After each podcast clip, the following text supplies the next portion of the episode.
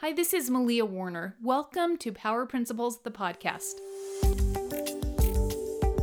This is episode 39 What if you don't get your miracle? Hello, welcome. This is the third time I've rescripted and re recorded this episode. It's not necessarily a feel good topic, and I kind of didn't really want to do it. I have no particular reason that I know of to do this topic this week. I really don't know who's listening. I know many of you, but there are also many of you who have found this podcast who don't know me. I don't know you. We've never met, though meeting you would be my pleasure. So today's topic discusses what happens when life doesn't go the way we expect, when things don't turn out the way we want or hope. We're talking about the stuff that happens that just doesn't make sense or seems unfair or maybe is caused by other people's cruelty or negligence or maybe things that are just accidents, just caused by mistakes. The purpose of today's episode is not to tell you everything happens for a reason. Or God gave you this challenge so you could learn something, or because you need to be humbled, or it's to test your faith. This episode is not going to say, look on the bright side, or be positive, or keep your chin up. It is not that kind of episode. I feel like my job today is not to try to give answers or words of comfort that probably wouldn't be comfort anyway, or to try to cheer you up or make you feel better.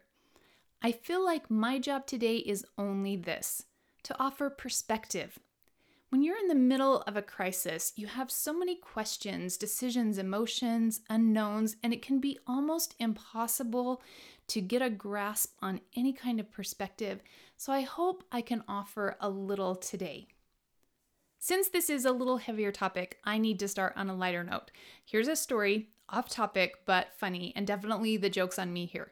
So, last week's episode 38, I said that stress isn't real, that stress does not exist in the real world. I was wrong. I have discovered one and only one circumstance that automatically does come with stress, and that is Eagle Scout project paperwork. It is guaranteed to come with stress, frustration, hair pulling.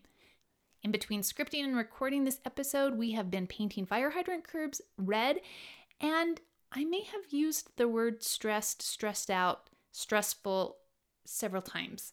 So I guess tomorrow I will be going back and listening to my episode 38 and eating my words.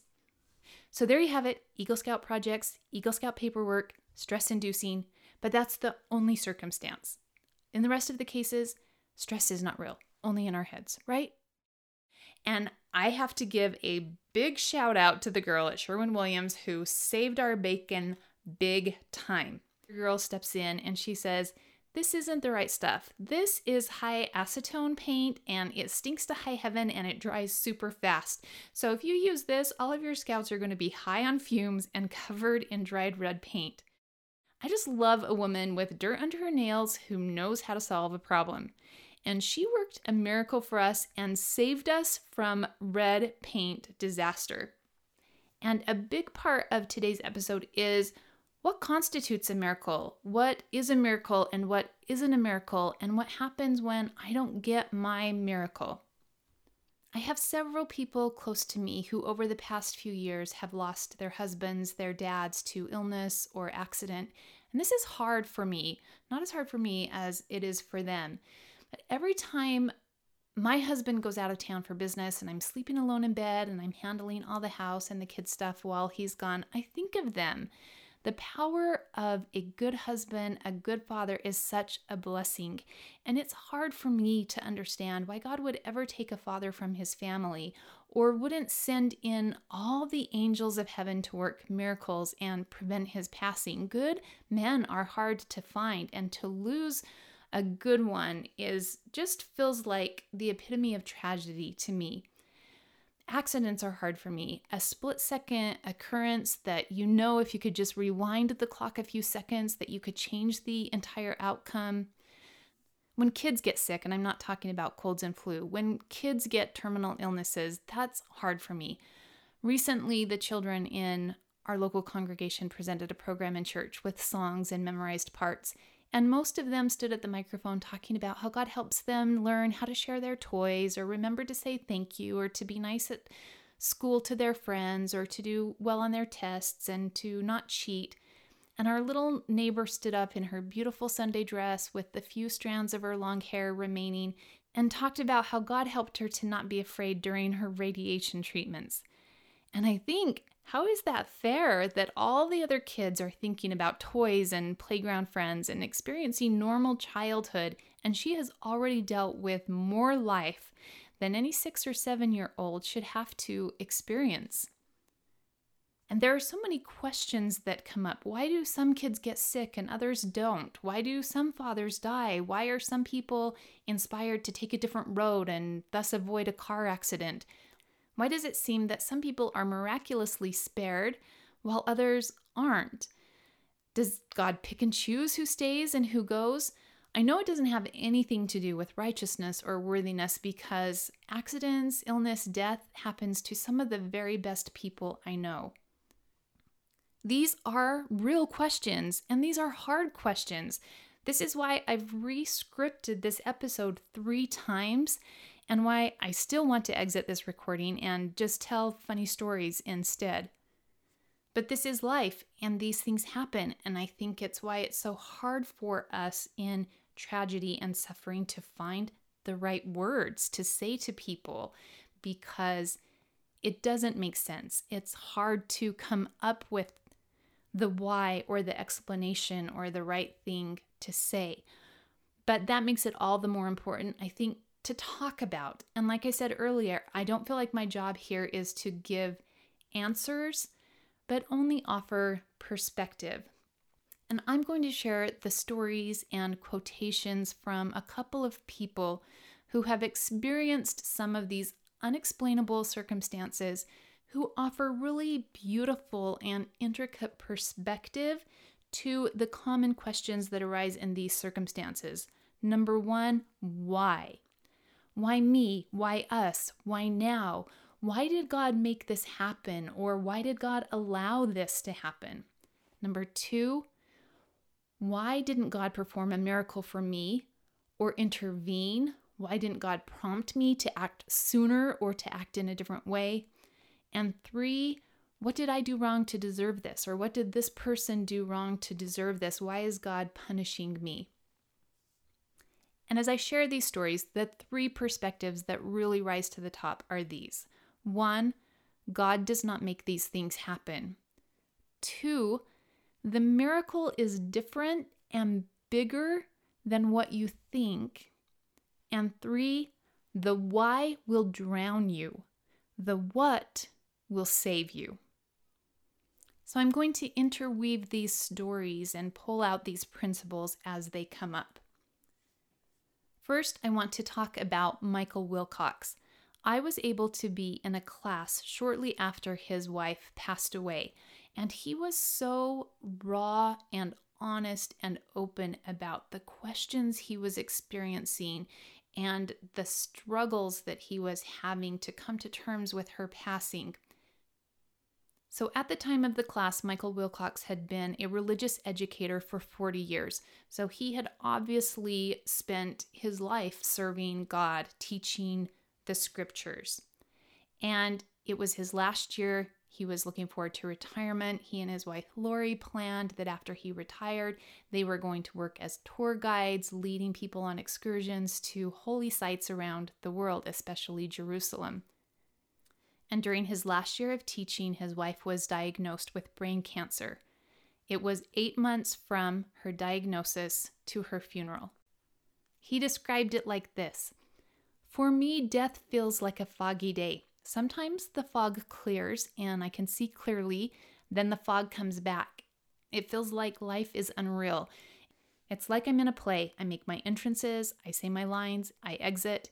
It feels like there's an audience of spectators just watching me act in the play of life, but I'm not really there. And during the class, he went on to share many of the experiences that he had had since her passing. And one thing that really stood out to me was he talked about how he questioned if his wife had an appointed time to die? Had God appointed her to die? Was this, was she always meant to leave at this age, at that time? And this was his perspective. He says, Life appoints people to die, mortality appoints people to die. Life happens, time happens, genetics happens. Occasionally, the Lord intervenes, maybe delays or prolongs, but mostly, he allows life to happen. He said during this time, I felt the Lord weep with us, sharing our sorrow. I felt him saying, I wish Lori didn't have to have cancer. I wish you could travel the world together now that you've retired. I can't heal everyone who gets cancer or who gets in car accidents. Michael Wilcox said, God didn't appoint Lori to go, cancer appointed her to go. Michael Wilcox's perspective is helpful to me. For me, I don't believe that every specific thing happens for a reason. Most of the time, the reason, if there is a reason that things happen, is simply because we're alive. We're mortal, and so we are susceptible to mortal experiences, to genetics, to environment, to accidents, to short sightedness, to evil acts, and to mistakes. A lot of times I hear people say God gives us challenges so that we can grow. I don't really see it that way. I don't see God as someone up in heaven playing us like chess pieces and handing us specific struggles to deal with. I do believe that we learn from these challenges and struggles. I do believe these challenges and struggles are tests of our faith and I do believe that when approached in the right way, these struggles and experiences will help us to develop an amount of humility and compassion and deeper our wisdom and humanity. I don't believe that God hand picks these things for us. I much more believe that God created the earth and gave us life and set the wheels in motion and that the challenges and struggles that we come upon are natural consequences of us being alive and the genetics that we have and the way we grew up and the place that we grew up and who we're around and who we bump into and just where we happen to be at a certain time. So please don't misunderstand me because I do believe very much that God knows us. I believe He knows me, that He is 100% aware of me and what I'm experiencing. I do believe that angels are involved in the intricate details of my life, but I do not believe that they are here to interfere. I believe that God and the angels are bound by natural laws that allow them or prevent them from getting involved and changing the outcomes of situations. Do I believe in miracles? Absolutely. So let's talk about what we call miracles. This is principle number two that often miracles are not what we typically think of as the miracle. Usually they're much different and I think even subtly more spectacular than what we typically call a miracle. And this perspective is exquisitely portrayed by a woman named Kate Braestrup, who is a chaplain for the state of Maine's Warden Service, which means that she is on call anytime the search and rescue goes out to find a missing person. So she has been eyewitness to an abundance of what we would call tragedies and miracles. She has had a lot of opportunities to ask and answer questions. Why was this child found alive while I have to go tell this family that their child's body was found at the bottom of the lake? Kate shares many of her experiences in a beautifully written book called Here If You Need Me and I'm going to read her thoughts about miracles directly from her book, page 172, chapter 16. She says, Perhaps all anyone means by the word miracle is an outcome that defies the odds. In a football game in which a Hail Mary pass is completed and the underdog wins, the victory is called a miracle. The conception of a child by an infertile couple, the complete remission of a notoriously lethal cancer, the appearance of a police officer just as a mugger pulls a knife. What are the odds, we ask, and call it a miracle? She gives an example how one of the search and rescue troopers had a baby who was born premature and weighed less than two pounds and was given slim odds of survival. But the baby happened to be born in a teaching hospital, one that had recently added an experienced and very talented neonatologist to its staff. Because he received excellent care made possible by the expensive, high tech medical resources available in our day and place, the baby lived. And of course, and rightfully so, the parents call him their miracle baby. But what about the premature babies who aren't born in education hospitals with a specialized neonatalist? What about the premature babies who are born in third world countries? Does this mean they aren't given miracles? Does this mean God wasn't conscientious of them? What really then is a miracle, and what is just beating the odds? And Kate Braestrup goes on to address this question with this example, asking So, what are the odds of this? On an ordinary weekday morning, a young woman named Christina left her dorm room at St. Mary's College in Waterford, Maine. She was planning to drive to Portland for a dental appointment and then to meet her mother for lunch. A man was waiting in the parking lot, not for her particularly, but for any one of the 2,000 or so female undergraduates that might have appeared at that time and place.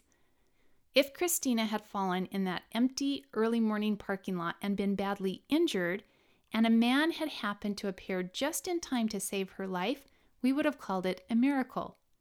But Christina did not fall, and the man who waited there did not save her life. He forced her into her vehicle, made her drive him to a remote area, then dragged her into the woods, raped her, tortured her, and took her life. Okay, you can see why I've struggled to record this episode, huh? Whew. Kate goes on to write A miracle cannot simply be an event that is unlikely for that would include the unlikely evil as well as the unlikely good. Kate Braestrup goes on to tell the story of the investigation and the search and rescue team's attempt to find Christina, which eventually led them to the wilderness of Maine, and how her role largely became being there to comfort the officers who discovered Christina's body. And she talks about the state police detective who was in charge of the investigation. She was a woman named Anna Love. She writes For three days following Christina's murder, Detective Sergeant Love worked pretty much around the clock. In between all the meetings, the phone calls, the inspections of the scene, new pieces of physical evidence, the interviews with witnesses and family members, the interrogation of the suspect, and in between attending to the manifold legal requirements for proper documentation of all of the above, Anna would periodically duck into her office with her breast pump. Bottles of her milk would be sent home where her husband waited with their baby. And in one of my favorite sentences from all of the books I've ever read, Kate Braestrup writes If ours were a sensible culture, little girls would play with Anna Love action figures, badge in one hand, breast pump in the other. For me, Kate gives a meaningful perspective when she writes how there was no reason for this to happen to Christina. She didn't have to be in the parking lot that day. The dentist could have rescheduled. Her mother could have taken her to lunch another day. She didn't have to be the victim. She just happened to be there. Kate writes that the miracles she witnessed had to do with how what she calls the legions of men and women converged on the scene to find, honor, and care for Christina. She writes, For me, Christina's restoration did not come in the arrest or in what happened in the courts to the man who committed this crime. Instead, it was in the image of those dear and decent men.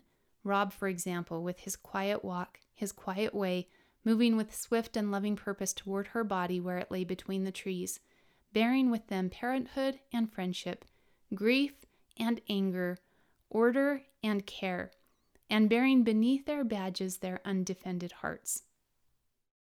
These are the miracles to be had in the story the cops with their soft hearts breaking, and the fact that this violent sexual predator was nailed by a breastfeeding mother named Love. And this brings us to the third and final principle the perspective that the power lies not in answering the why, but in defining the what. Kate writes, and I paraphrase A string of coincidences place a young woman in a parking lot at the very moment when a murderer happens by. A similar string of coincidences place a premature infant in a high tech teaching hospital where a gifted doctor works to save him. Why? Why not? Anything could happen, but only one thing will. Kate writes, Your child is alive, I said, and Mr. Moore's knees wobbled. A dog named Grace found her, awakened her with a cold nose, and Allison walked out of the wilderness. Her mother, laughing in gratitude, called it a miracle. If it is what we desire, what we long for so badly we feel it burning in our bones, if by chance this is given, we will fall on our grateful knees, praise God, and call it a miracle. And we will not be wrong. The only real answer to the question why is because. Because it is. It is what it is because. The real power comes in defining the what. Viktor Frankl, Holocaust survivor, wrote In some ways, suffering ceases to be suffering at the moment it finds a meaning. The most powerful thing that we can access during any challenge is our will to find the meaning in it. Even if we believe that Jesus made the blind man see, raised Jairus' daughter from the dead, even if we believe that each of Jesus' miracles really took place, mere truthfulness does not lend them, or the word miracle, meaning. Scripture tells us, after all, that eyewitnesses to Jesus' miracles did not always find them meaningful. The dead that Jesus raised are now dead again, aren't they? The blind that he healed, they're dead now too, so they're not seeing anymore. The skin of the lepers and the limbs of the lame are now dust. So, however unlikely or impossible Jesus' deeds were once, they're all undone by now. From Jesus, ten lepers received a cure, and one of them, when he saw that he was healed, turned back, praising God with a loud voice. He prostrated himself at Jesus' feet and thanked him. Were not ten made clean? Yes, ten were made clean, but only one received a miracle. A miracle is not defined by an event. A miracle is defined by gratitude. For Michael Wilcox, what brought meaning to his wife's passing was the things he learned, the education he gained, the person he became. He said, I've learned that death intensifies love more than anything else could. In the course of the growth of an eternal marriage, the grave is as potent as the altar. He said, I've learned that I can go through the worst and that I can survive and not be angry at God. He also learned that death is a purifying process, a cleansing to prepare to seal a marriage. Through death, you let go of all the hurt, the arguments, the motes and beams, the petty disagreements, and seal in the pure, untainted love. Death is a process of forgiveness, forgiving any hurt, disappointment, sadness, unfulfilled expectations, and the person becomes the sum of their best moments, the very best version of themselves. And most of all, he learned that pain carves canyons in the heart that will, in one moment, fill with joy. Death carves the greater capacity to love. Kate Braestrup's meaning was helping other people. What I didn't tell you at the beginning was that Kate Braestrup's husband was a state trooper in Maine and was killed at a routine roadside stop by an out of control truck, leaving her a widow and single mother to four children ages 3 to 9. Her husband Drew had been planning to retire as state trooper and was studying to become a minister. After his death, Kate went back to school, got her ministerial license, and was hired as the first ever chaplain to the state of Maine's warden service. Kate Braestrup says, When my children ask me why dad died, I told them it was an accident. There are accidents like knocking over your milk at the dinner table, and there are large accidents like the one your dad was in. No one meant it to happen, it just happened, and his body was too badly damaged in the accident for his soul to stay in it anymore, and so he died. God did not spill the milk. God did not drive the truck into your father's car. Where in the scriptures does it say God is a car accident or God is death? God is justice and kindness, mercy, and always, always love. So if you want to know where God is in this or in anything, look for love. Erich Fromm wrote, Love is the only sane and satisfactory answer to the problem of human existence. As a mother, I pray for miracles of the most ordinary kind on behalf of my children. I want their hearts to keep beating. I want them to live. But then, a grateful heart beats in a world of miracles. If I could only speak one prayer for you, my children, it would be that your hearts would not only beat, but grow ever greater in gratitude, that your lives, however long they prove to be, and no matter how they end, continue to bring you miracles in abundance. This is why I said at the beginning of this episode that my goal was not to try to make anyone feel better, to not try to comfort or offer feeble words of comfort. Sometimes things in life are really sad and will buckle us to our knees in grief. I do not talk about being grateful because being grateful will cheer you up. I talk about being grateful because gratitude will save you. I think the perspective of Kate Braestrup and Michael Wilcox are powerful because it gets you out of that rabbit hole, the downward spiral of asking the whys, to which there's really no good answer, and switches the perspective to focusing on the what. The miracles in life aren't found in the outcomes. The real miracles are almost always found in the people who walk with you through the struggle. In the midst of the struggle, look for the love, and if you can find the love, you will find the real miracle. This is Malia Warner. Thank you for joining me on today's episode. It was kind of a heavy one. I hope for something a little more light next week. In any case, I'll meet you back then. Have a great week, everyone.